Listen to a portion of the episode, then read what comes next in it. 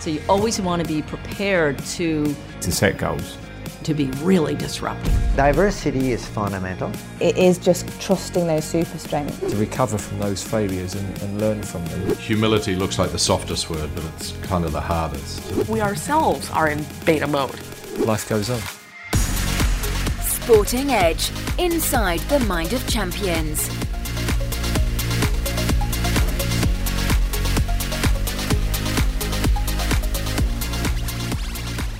Welcome to the Inside the Mind of Champions podcast. My name is Jeremy Snape. I'm a former England cricketer with a master's degree in sports psychology. Since retiring, I've been fortunate to work with and interview some of the world's most successful thinkers and performers, and I'm passionate about translating their habits and routines into practical strategies to help you become more successful. In each episode, I'll be dissecting a common performance challenge to help you improve your mindset, your leadership, and your team performance. To me, our mindset is the next frontier. So let's find out why.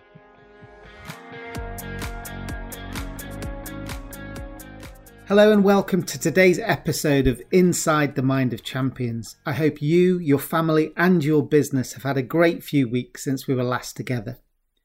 Before we start today, I just wanted to give a quick shout out and thank PDRT666 for your very kind five star review on Apple Podcasts. I'm so glad you're finding these expert insights inspirational and also the strategies really useful during this challenging time. I really appreciate you taking that extra 60 seconds to write that note because it really helps people who are browsing through all the thousands of podcasts on these platforms to signpost and understand the key takeaways and style before they listen in or, or, subscribe. So thanks so much for doing that. And I guess that reflects back to my aim, which is to provide you with a, a glimpse inside the mind of these amazing people that I've had the privilege to work with and, and meet and interview, but also to package it in a way that makes sense for you as a student or a sports coach or an entrepreneur or an executive or even maybe a senior leader in a multinational business. For today's show, I'm going to do something a little bit different. Uh, in every episode so far, I've taken a particular topic and showcased lots of diverse insights from sport or the military or academia or business across that particular theme. But I've been requested to try a different format as well, just as an idea. So I'm going to try that today. So, in today's episode, I'm going to dive in more depth down one of the interviews that we've done. And I'm going to call this style of podcast the mastermind session. And for my cricket lovers in my network, you're going to absolutely love it. But don't worry if you're not a cricket fan or you don't understand cricket. I know we've got people tuning in from all over the world, and cricket isn't the biggest sensation over there. So there are so many life and business lessons packed into this interview that I know you're going to absolutely love. So here's a taster from today's guest. All your life, you, you have dreamt of being in this position to, to, to become a, a cricketer, you know. I just totally felt overawed, overpowered with everything that I was seeing around me. I've always put it in a much harsher way. It's like being in the bunkers and you are in, in, in war there's always ways and means of winning. With cricket being off the agenda during the pandemic, the West Indies cricket team have made the decision to come up and play in the UK in the first test match of the summer. The games are being played in a biosecure stadium with no crowds, and I really, really hope that the series goes well so that we can emerge safely from the lockdown and get domestic and recreational cricket back on track this season. So while we wait for the season to restart, I hope you enjoyed today's mastermind session with one of the greatest players of all time, Viv Richards. Viv was an inspiration to me as a youngster. How many of us tried to stand like him and swagger like him when we were batting in our playgrounds or, or gardens. I did manage to play against him just before he retired, uh, but then a few years ago, I had the dream come true to meet the legend himself as part of Shane Warne and, and Greg Shipperd's coaching team at the Melbourne Stars in Australia. He is the kind of guy who walks into the room and everything stops. His swagger and his presence is only bettered by his voice, which sort of bounds around the room. And it sounds like he should have had a career as a Hollywood voiceover artist doing all the film trailers. But spending time with Viv was an absolute privilege through that uh, period. And what fascinated me was even though he was one of the most iconic players of all time, he let the players come to him. He didn't say a huge amount. He listened intently to what these young players were battling with and the questions that they'd got. And when he spoke, it was absolute gold dust. And as the weeks progressed, I finally plucked up the courage to ask him if he'd share his life story and his insights with me. I'm so glad that he did. So here you go. We're going to go inside the mind of a true champion. Sir Isaac Vivian Alexander Richards was born on the 7th of March 1952 on the beautiful island of Antigua in the West Indies. His parents, Malcolm and Gretel, lived in the district of St John's, and Viv had two brothers, who, like their father, also loved cricket. They all played representative cricket, but definitely not on Sundays. This was a very religious family, and Sundays were dominated by church services, and young Viv was singing in the choir. This is where he learnt some of his core values, and they would serve him well in his later years. Let's hear the first insight from Viv about those early years of his life. I guess when you have a, a father who played himself and played for uh, the country, you know, as kids, you, you're always pretty much curious and um, idle of such and such ways in those early days that um, we take the, the, gear up and, you know, you try to put the pads on at times. Sometimes they were as big as you itself, you know, and the bat. And, you know, you just fiddle around with these little things. And especially if you have a father who, who's pretty keen on the game itself, you know, because I had two elder brothers, you know, who also played, and um, the, the, attention that my father played in um, their progression and from that club stage, uh, from the neighborhood to the club stage, and onto um, maybe playing for, for the country, and one actually also went on to play for the Leeward Islands. So I guess um, our, our dad had a huge role to play um, with that progression. So it's a lovely image of the young Viv Richards uh, standing next to his dad on the edge of the cricket field, trying on these oversized pads, maybe coming up to his chest at the side of the field. And this is where the dream ignites. A family who love cricket, they're immersed in cricket, their social network is based around cricket and the church. And this wonderful older role model in his dad and his brothers who are showing Viv the way Little did they know at that time how far he would really go.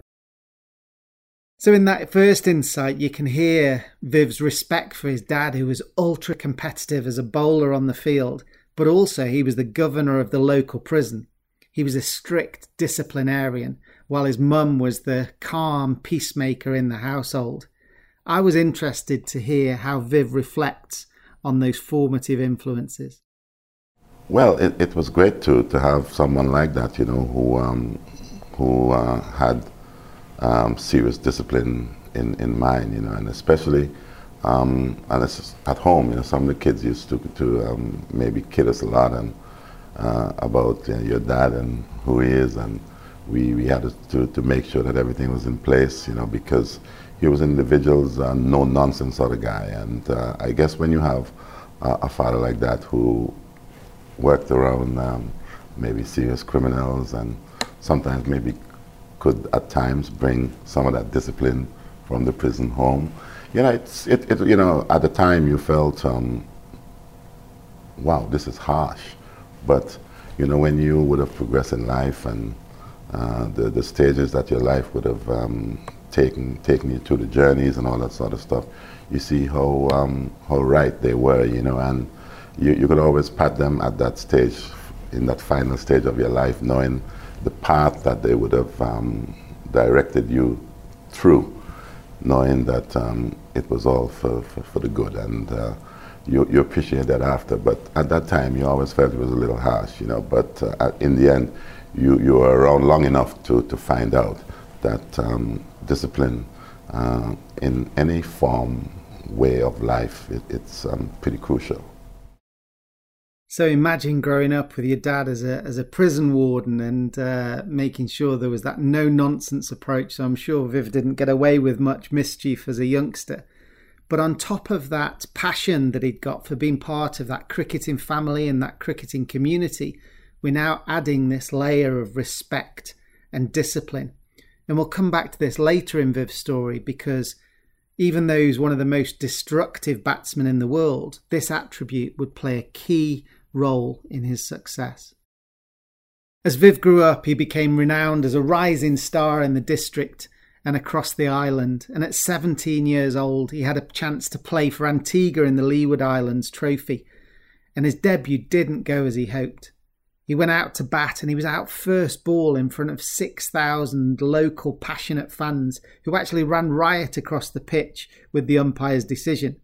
So they overturned this decision. They said they were going to kick off if they didn't see their local hero bat. So they gave Viv the strange chance to bat again. And he failed again, which caused lots of animosity in the crowd that went full circle. So it was a turbulent time for Viv as he started, and, and definitely a baptism of fire.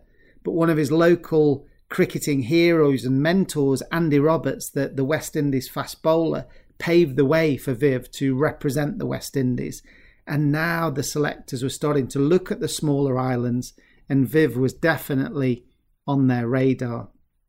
The turbulence in Viv's early career continued when he visited England on a trial. Once again, his dreams were shattered as the decision makers shook their heads as he tried to impress them with his batting in the Surrey nets in that early trial opportunity. If I can maybe just run you through um, some of the stuff which was um, pretty hurting at the time because you know here you have two young young men from Antigua and Barbuda. Um, you all your life you, you have dreamt of being in this position to to to become uh, a cricketer. You know um, uh, the, the the heroes that you had in the past and being in the environment where all the individuals you know who matters are going to be having a look to see whether you progress or not. And I I, I guess. Um, at that time, we were at Surrey, in the indoor nets. I can remember some of the guys that we had then in the olden days, the Intikab Alams, and the, the, the, the, Howarths, I think, from uh, New Zealand. You had Lonsdale Skinner. You, you had Younis Ahmed, a whole lot of guys, you know, who at that time, I think um, uh, Alan Butcher was there at that particular time as well, too. So, it, you know, it, when you are in the nets and you're facing an individual, you know, like Andy Roberts, you know, who is also looking to, to make that progress in life. It's, it's, it's hard, and he was coming hard in the nets, and you, you're trying your best, and you can only look at the individuals who are going to maybe decide your future, having a nod in the back and like not approve of what they are actually seeing. And it, it's hurting, you know, and I guess at that time we, we were re rejected. Um, I guess you may say at times you you, you, some folks, you know, who are looking to make that progress, sometimes you have to be in the right place at the right time sometimes. And it's so wrong where uh, some of these things matters, you know. And uh, I, I, can remember Andy had us to go up to Hampshire to have a trial. Hampshire maybe had some wiser folks, you know, then decided, well, we're gonna to grab it. And we, we all knew what um, he accomplished at Hampshire. He, he had some marvelous seasons with, with that particular county, you know, and uh, I also wasn't given that opportunity then, and someone came up, I got lucky. Uh, someone took me to, to, to, to, Somerset, decided, and funny enough, the individual that took me uh, was in the gambling business, the bookmaking business. Um, and he was basically, I think, chairman of Somerset County Cricket at the time, and took a gamble there. And that's it. So it goes to show you at times um, um, it's not sometimes what you know and how good you are at times, but sometimes to be in that right environment where someone can be a, a much better spotter, um, if you may say. so, like many of the elite performers in the world, rejection and failure is woven into their life story. I don't think I've met anyone yet or researched anyone yet that's had this pristine path to mastery. Every one of them has had setbacks, criticism, injury, failure, but it's never the end of their story. in fact, it adds to the fuel that they need to take them through the adversity, to take them through the discipline, to take them through the hours of sacrifice that it takes to become a world class performer. So they they use this rejection and failure as motivational fuel rather than a a dead end. And I think that's a, a, powerful lesson for all of us. So, Viv Richards and Andy Roberts, these two incredibly talented West Indian youngsters, had gone over to England, to Surrey, to try and get spotted. And there was a lot of head shaking at the back of the, the training nets where they were, and, and they got rejected. And you could hear from Viv how painful that was. But after struggling to impress at Surrey, Viv was then spotted by Len Creed, who was the vice chairman at Somerset County Cricket Club as Viv mentions, he was a bookmaker that uh, worked in Bath, had a, a, bookmaking shop. I don't know how successful Len's um, shop was, but I can say that that was definitely the best gamble he ever made to take Viv to Somerset um, because in 1973 he started to play for a club in Bath and played in the second 11. And then the following year, he was offered a two year contract, moved to Taunton to share a house with guess who? Ian Botham, and that's where that incredible story begins. He then made his first class debut for Somerset in 1974, and he had a man of the match appearance in the Benson and the Hedges Cup. So even at that early age, he was doing incredible things. And that confidence and that style that came through was was evident from an early age when you listen to some of the, the comments around his early career. And I noticed on one of the Sky Sports documentaries that he'd spoken about this body language being absolutely critical. He grew up in an, a really tough suburb with lots of older boys who, you know, you could imagine were were bullies with with little Viv. So his way to handle himself was to stick his shoulders back, you know, put a bit of a strut on so people didn't mess. And and in that particular documentary on Sky, he mentioned this analogy of considering himself a matador with this sort of balance of fearlessness and style. So you can picture that image in, in your head when you imagine Viv going out to bat. So I was I was really interested to ask Viv about the importance of his mindset he seemed such a talent. So I wasn't expecting the conviction in his answer when he spoke about the role of his mindset. It is um, the, the most crucial, the most crucial in, in, my opinion, because everything that operates uh, uh, at the top here filters down into the body language, how you, you react, um, how um, if, if, you're not strong enough mentally, I doubt whether you'll be able to, to, to get certain things like the body moving. You, you've got to be prepared mentally. And if you're not, it's, um, to me, it is the main, the main ingredients for, for the body to flow, for you to um, be able to express yourself. And it is all a, a transformation of what goes down here. And if you're thinking well enough, well, the feet is going to be moving well enough, and the, the body language is going to be different. So I guess the mental side of things, and regardless of whatever you, you are involved with, it is always um, the, the, the, most, it's the engine room, if you, if you may say, of um, operations and how you actually react to whatever competition you may be faced with. So for Viv Richards, then, his mindset was his engine room. What a brilliant analogy. The engine room of his performance. And I love the way I can see this video as I'm sitting here recording this, that he's leaning forward in his chair. He's sort of touching his head and leaning forward and talking about how his mindset sort of cascades down through his shoulders and down into this body language. But his, his mindset is the engine room of his performance. That's where it all begins but he wasn't a Ferrari from the start, if we use that engine analogy. Despite his body language and his talent, his test debut in India in front of 80,000 screaming fans posed a very different threat for Viv. And this is where he shows that he is human after all, as he explains what that experience felt like. I can remember, yes, my very first test match in um, Bangalore, um, India. And um, in those days, I, I guess the, the, the attendance, uh, they were phenomenal. You know, the crowds, um, there, there were so many um, things going on which just wasn't cricket at the time. Uh, sometimes you, you, you even fear rather than what the players had was to offer was the noise, the, the, the, the, um, the, the firecrackers go, go, go, going off at times.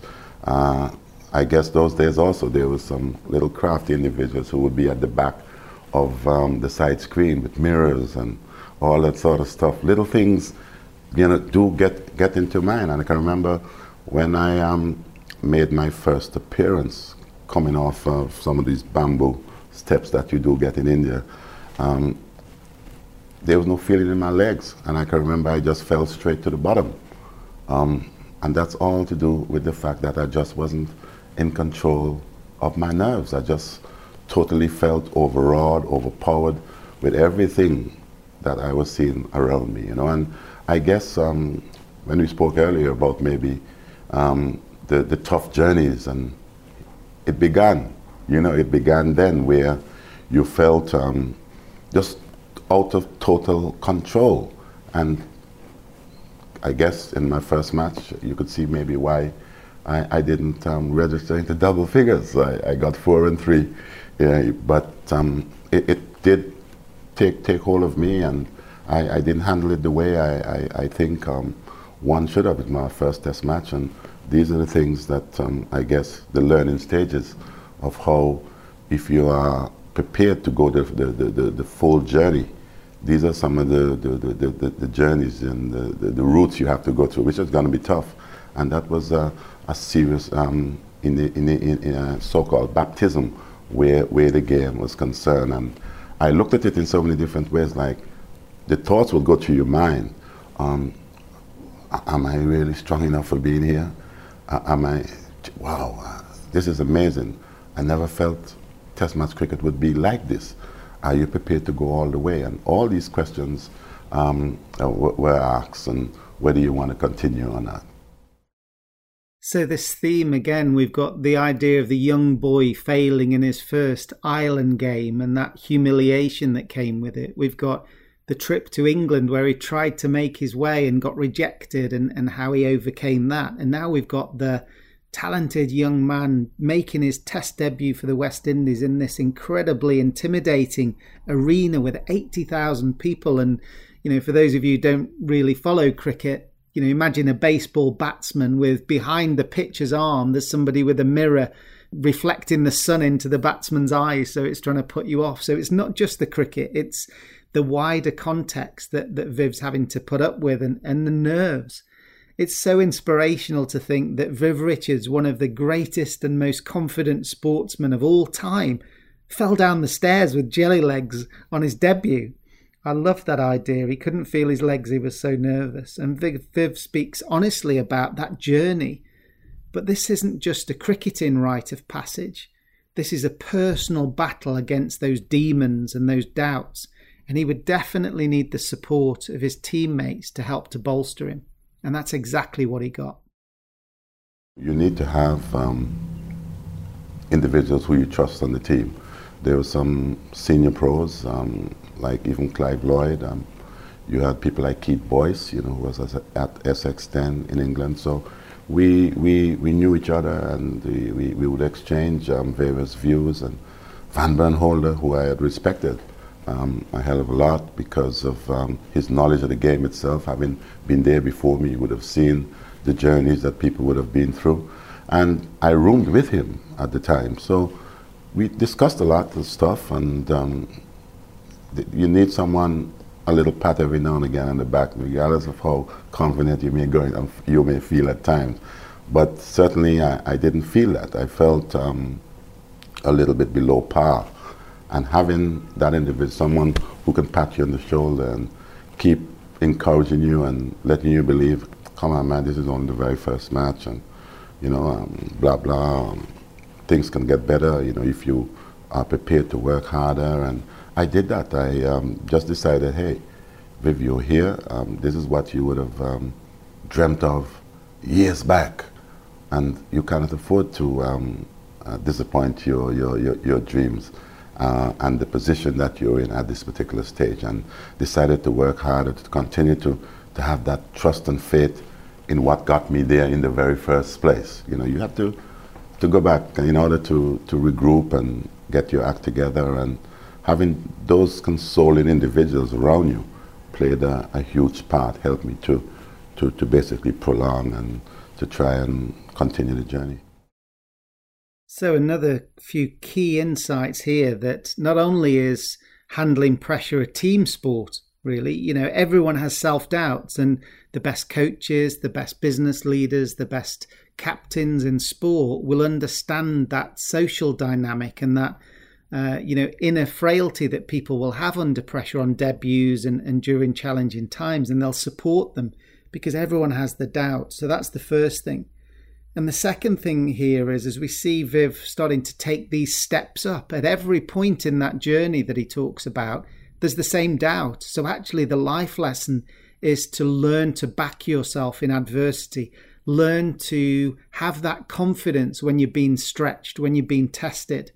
And Viv's strategy for that is absolutely brilliant. We need to look back, not sort of look ourselves in the mirror and say we're going to be amazing and have that sort of hollow uh, you know, affirmation, but actually to look back at our successes and say, what got me here? You know, what style of play, what strengths, what super strengths have I got? What past successes have I got to lean on? Because that's the evidence. That isn't some woolly dream. That is the evidence that's in my bank account of confidence that I need to rely on when I'm feeling low or feeling like I'm, you know, under pressure. So that's a, a potent combination of strengths and past successes that are the key to leveraging our future. And we also, you know, heard that a really important point that that Vivid got that backing of his teammates and his captain. That gave him that combination of his own realization, his own sort of reinforcement, and the, the, the mentors around him gave him that mental gear change so that his engine could then start spinning forward positively and like great performers, he bounced back really quickly and scored 192 in his next game in Delhi. So the demons were definitely banished to the shadows, at least for a while. So clearly, Viv had developed a new set of mental skills which allowed him to sustain his dominance for many years. For someone who had doubts, like all of us, I wondered how he c- controlled his mind and his mannerisms to maintain that incredible presence on the pitch. And this is what he said. I've always felt present plays a huge part in um, whatever you're doing. Um, you may get a guy in front of uh, a CEO in front of his uh, the people who um, he, is in control of, and they can know whether you are not that confident, and with that, people take liberties when you're not in control. And I, I just felt that um, it, it, was an opportunity for me to, uh, to, uh, to just express how I felt as a person.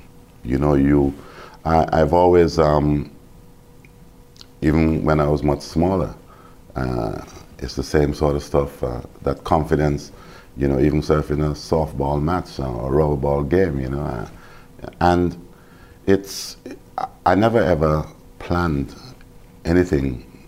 What, what I've always planned for sure was the fact that sometimes uh, you, you try and ostracize yourself as much as possible from the individual who just got out. Because sometimes you have some individuals who would be wanting to, to tell you exactly why they got out. And I wanted to, to try and um, work that out for myself because I would, would have seen, taken a little look to see exactly what's happening. So I, I, felt when I, when I, so which meant that I waited for him to disappear and I'll creep in somewhere. And I, I just felt at a time you needed to be in control of what you were doing. It's 11 against, against two who would be out there. So I've got to, to, to, to have a presence. I've got to feel that um, I'm in control of my faculties. And that's one way in, in terms of uh, doing it, making you, you are in such a relaxed state. Um, your, your breathing, I think, is so important because you hear all this stuff about maybe take a couple of deep breaths and you, and all that stuff while I'm coming in, you, you cannot see that. But I've got butterflies like everyone else inside. But how well are you going to be in control of that? And just walking to the crease and taking some deep breaths while I'm there, you know, and makes you look cool. And what, what I think also did help having my chewing gum. That was also so important. You know, it's uh, it plays a, a huge part in that whole preparation stuff, preparing you for what's going to be in, in, in, the middle, you know. So it wasn't any anything that's planned. It's, it's just the fact that um, I had a, a fair idea of how much I wanted to be in control because that's what presence is all about when you're a batsman. As I said, you're outnumbered. 11 guys out there who all, some are saying some stuff to you and you are outnumbered. So you got to feel that um, your presence itself would be the 12th man. so again, a brilliant insight inside one of the most cool and confident performers ever. He's talking about puffing up this presence to almost drown out the, the intensity of the opposition. And there were two of his team batting and 11 in the opposition. So he felt more dominant than them. And just as he forced his shoulders back in the schoolyard from those bullies in the early years, he was giving off this air of supreme confidence and composure, even though he didn't feel it inside. And I think that's the key point here. He says, I get butterflies in my stomach like everybody else. So just like that book, feel the fear and do it anyway. You know, the, these champions have this ability to keep moving forward. And I also love that idea of him not listening to the whinging teammate that's coming out off the pitch having made a mistake and, and ended his innings. It's like he was the CEO of his own business and he wanted to sit separately and walk out separately so he didn't get contaminated by the other person's negativity. He wanted to see the game for himself. He wanted to assess the match conditions for himself. So I guess the the business analogy for us might be if if some of you are going for a job interview, for example, and you're sitting in the waiting room and you're waiting your turn, and, and some of the people that have already been in are sort of sitting around you and said, "Oh, they're they're really ferocious." You know, the questions they're asking are really personal, and I wasn't prepared for it that's not going to help you. So, sitting somewhere quietly to compose yourself and, and get ready to deliver your best performance. Hi, I hope you're enjoying today's episode. I just wanted to introduce you to Sporting Edge's Winning Mindset program. It builds on many of today's topics and explores the six drivers which have emerged from our research into the psychology of high performance. We've distilled down the six strategies that separate the world's most successful people and have curated those into a digital coaching program so that you can develop them for your own career. As a professional cricketer, I always felt like my mindset was the biggest difference between my best and worst day, but we never spent any time developing it. That's why we've created this flexible 30 day program for entrepreneurs, execs, and sports coaches. We've had over a thousand delegates through the program in recent years, with an average of 10 to 15% uplift in their confidence, resilience, and well-being. So visit sportingedge.com to join our next cohort. Performing like a pro starts by thinking like one.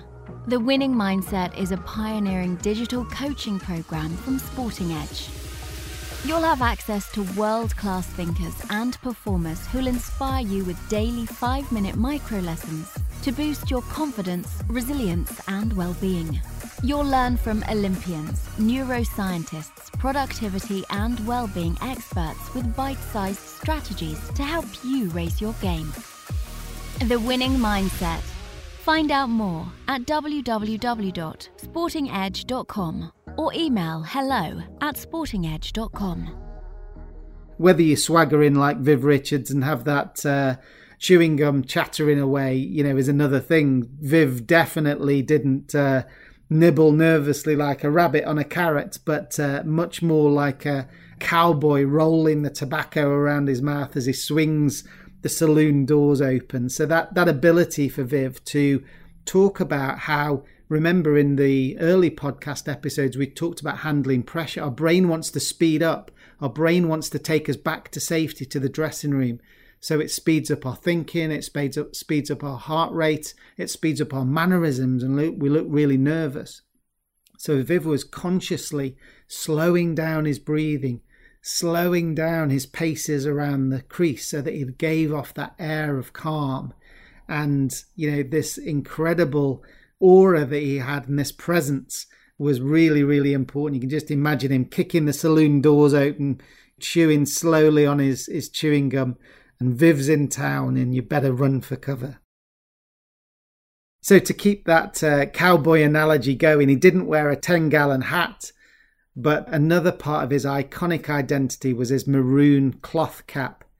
During an era where bowlers were starting to clock up 90 miles an hour deliveries, many batsmen were starting to rely on this protective technology, these uh, fiberglass helmets that were helping the batsman to stay safe.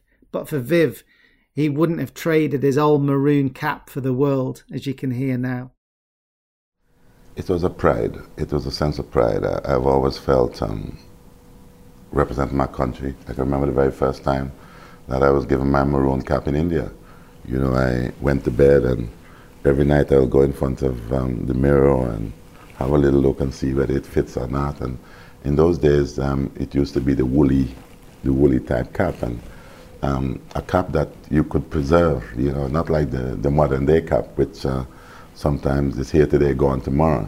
And that cap had a lasting, um, lasting effect on how you felt about representing um, your, your, country. And maybe those days you never quite had, had the, the technology as you have today. Uh, to me, I felt it was rather heavy and to, to put on a grill, it totally would have um, put me in, in disarray because these are some of the stuff which I also appreciate well, as well. The fact of being comfortable while you're at the crease. You know, it's all about comfortable, your, your thigh pad, how, how well it fits into to, to your, um, your flannels and making sure that if you, you're looking to come forward that the thigh pad didn't impede maybe you doing that, you know. So all that, all those little things were, were, were on your mind, you know. So um, the helmet um, didn't quite fit in terms of the comfort that you, you want to be or the present you would have at the crease. So for Viv, he would never have worn one of these uh, heavy, clunky helmets. He wanted this comfortable West Indies maroon cloth cap, which was so iconic for Viv but it was also a powerful unifying symbol of the numerous islands which made up the West Indies team. For many years, there was tension around politics and selection, with the bigger islands carrying more of the power. But there are a few key episodes which galvanised this disparate group of talented individuals into one of the most iconic teams of all time. It was a 5 0 whitewash in Australia in 1975 which offered the team a choice of a test of character. Would they let their diversity and difference fragment them into cliques with conflict? Or would they use this adversity to build a stronger bond? In the 1975 World Cup, Viv Richards played a starring role, not with the bat, but in a tense game at Lords with Australia. Viv ran out not one, not two, but three of the Australian star players and helped his team to lift the amazing trophy, the World Cup. And this taste of success gave the team belief, but they couldn't be complacent. There were negative forces which would also pull their team together through this period. On the 1976 tour of England, the England captain at the time, Tony Greig, said that after the West Indies had been beaten so convincingly in Australia that he and his team were going to make the West Indies grovel. This was the emotional spark that galvanised the West Indies team yet further as they recorded a dominant win. And they maintained this dominance and went on to win their consecutive World Cup win in 1979 against England, with Viv Richards top scoring with 138 not out. The West Indies were everyone's favourite team, and Viv Richards was their talisman. Great teams don't win once and relax. They have this insatiable desire to keep improving and keep winning. They challenge each other to learn and improve, and they use both success and setbacks alike to keep fueling their determination. I was really keen to hear Viv's view on what it was like to be part of that amazing West Indies team and what he thinks the characteristics of great teams are. The best teams uh, share a common goal. The, the, uh, that goal itself, um, uh, we are good enough how well can we prolong what we are doing? Because at the end of the day, it brings a, a, a serious amount of enjoyment. Because this is why I think you are there. And for you to get the success, you know, you must have a, a certain amount of camaraderie. Um, I, have always put it in a, I've always put it in a much harsher way. It's like being in the bunkers and you are in, in, in war. You know, and there's a lot of things coming over your head. And sometimes you got to stay down. All got to stay down in a bit in order for you to su survive so you can actually have a fire. And this is what um, it, it's all about, that team itself and what it represents.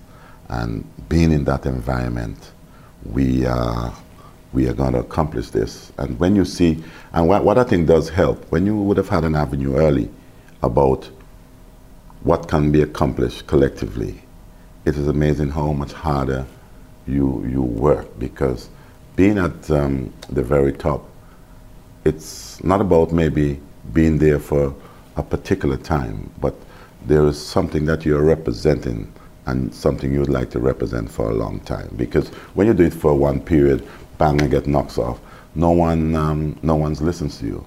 It's about that legacy that's created. And when you create that legacy, it's amazing what, what people want to find out. How was that achieved? And these are some of the things. We're all in the bunkers together. We're all going to take our, rap together uh, the same way as success. it, it is a uh, crucial, crucial, crucial part in any performance. So, just like the Chicago Bulls or the Man United team that had those dynasties of success, the West Indies team were an incredible and formidable team with swashbuckling, devastating, destructive batsmen and horrifyingly quick fast bowlers who scared the living daylights out of every batsman around the world. So that combination was pretty lethal for around a decade. And Viv Richards scored 8,500 runs in 121 test matches at an average of just over 50 with 24 centuries. As a captain, he won 27 out of the 50 test matches and lost just 8. He also scored nearly 7,000 runs in one day internationals and more than 36,000 runs in first class cricket to achieve what Viv achieved over nearly 20 years, you can't rely solely on natural talent. You have to be street smart and adapt to different conditions all around the world. So I wanted to get inside Viv's mindset a little bit deeper about what happens when it isn't your day, and his insight was really fascinating. There's always ways and means of winning. Um, you can win ugly, um, there are times you're going to win pretty. There are times you have to graft and get to, to, to, to your total, um, which you wouldn't like. Sometimes your natural, whatever flair may, be, may, may take a, a back seat. It's about situations at the time um, in the game. You yourself um, reading the game enough, knowing what are the things that are required, whether or not um, you are in the right position to do that. These are the stuff that comes in your mind and making sure that you respond to what's presently faced um, in front of you. Um, it is, uh, there are situations where you're going to be, be, be, be, feeling, wow, um, this is the way I'd like to do it. Um, this is the way I love, enjoy doing it. This is the way um, my style is attractive and blah, blah, blah, blah. But there are times you have to, and I put it in a very simple manner. Uh, there are times when you're driving your car, you, you, get to the traffic lights. When it comes up red, you got to stop, isn't it? Because you know if you cross that road with the, with the red being on, someone has been given the opportunity, the green to go.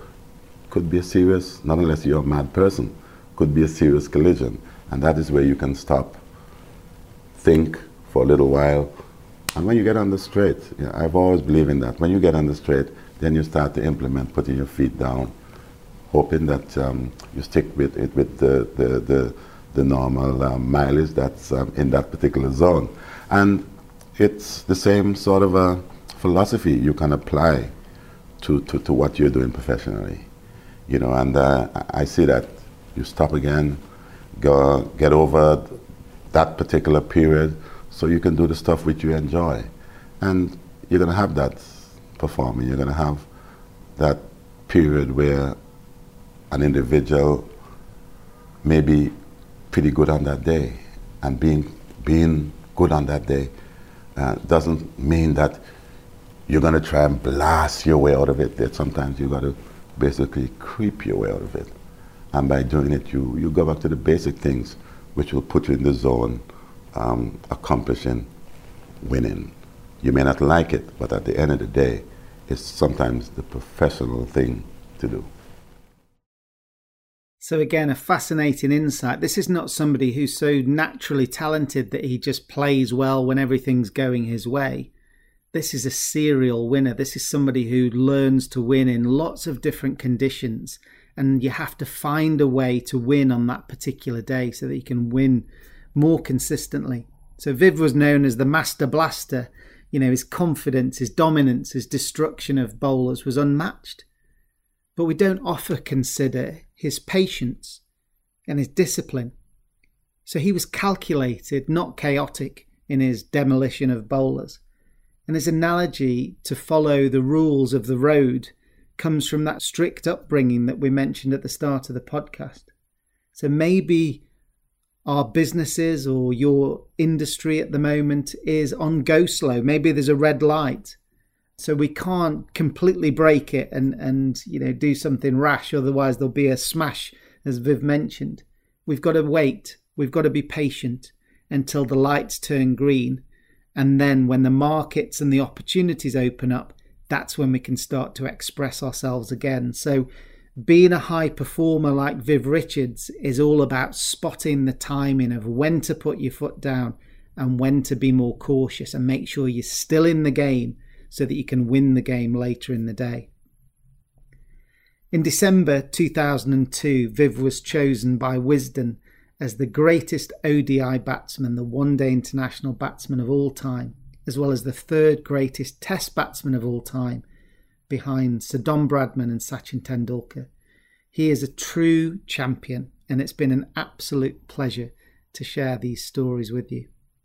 As I mentioned, I've been experimenting with this mastermind format where we dive inside the mind of one of the champions so I'd love your feedback if you could send me a note whether you've enjoyed this or you prefer the style or you just like the change to hello at sportingedge.com. Wherever you're listening to this podcast from today, let's keep our heads down until the time is right. And then, like Sir Vivian Richards, I hope you go out there and absolutely smash it out of the park. I'll be kicking off a conversation on LinkedIn over the next day or two, so please do join in and share your favourite parts of today's interview. And until next time on Inside the Mind of Champions, good luck. Thanks for listening to this episode of Inside the Mind of Champions. Connect with Jeremy's LinkedIn, Twitter, and Instagram links in today's show notes to receive the latest insights from his work. If you'd like to get access to Sporting Edge's digital library or book Jeremy for a conference speech or webinar, then please visit www.sportingedge.com or email hello at sportingedge.com.